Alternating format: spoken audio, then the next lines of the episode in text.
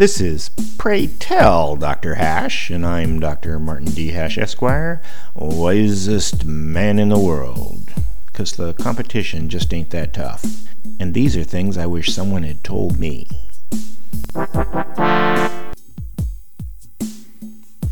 Today's topic perverse lefties. People are irrational.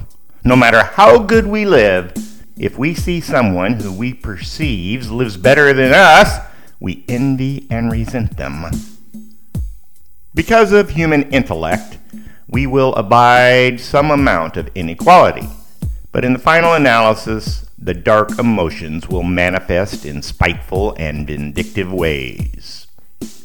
We all experience this personally, but it also occurs at a society level, enabled by democracy.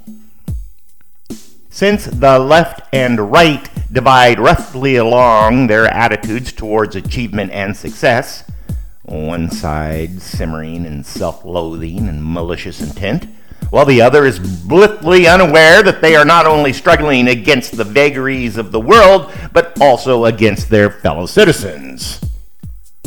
By and large, lefties are people who are weaklings and cowards. Democracy allows them to be bullies, and their best revenge is to take away what they think their tormentors value, one of which is guns. So, whatever other ulterior claims they may make, gun grabbers have two real motivations. One, to take as much power as possible away from the strong, and two, to irritate and ankle bite the people who they hold a grudge against, even though this kind of discourse is divisive, harming both sides. In fact, most political issues have the same perverse motivation, so there's probably some evolutionary theory that can explain it but you don't need to know why. You only need to be able to predict it. For more, see my website at martinhash.com.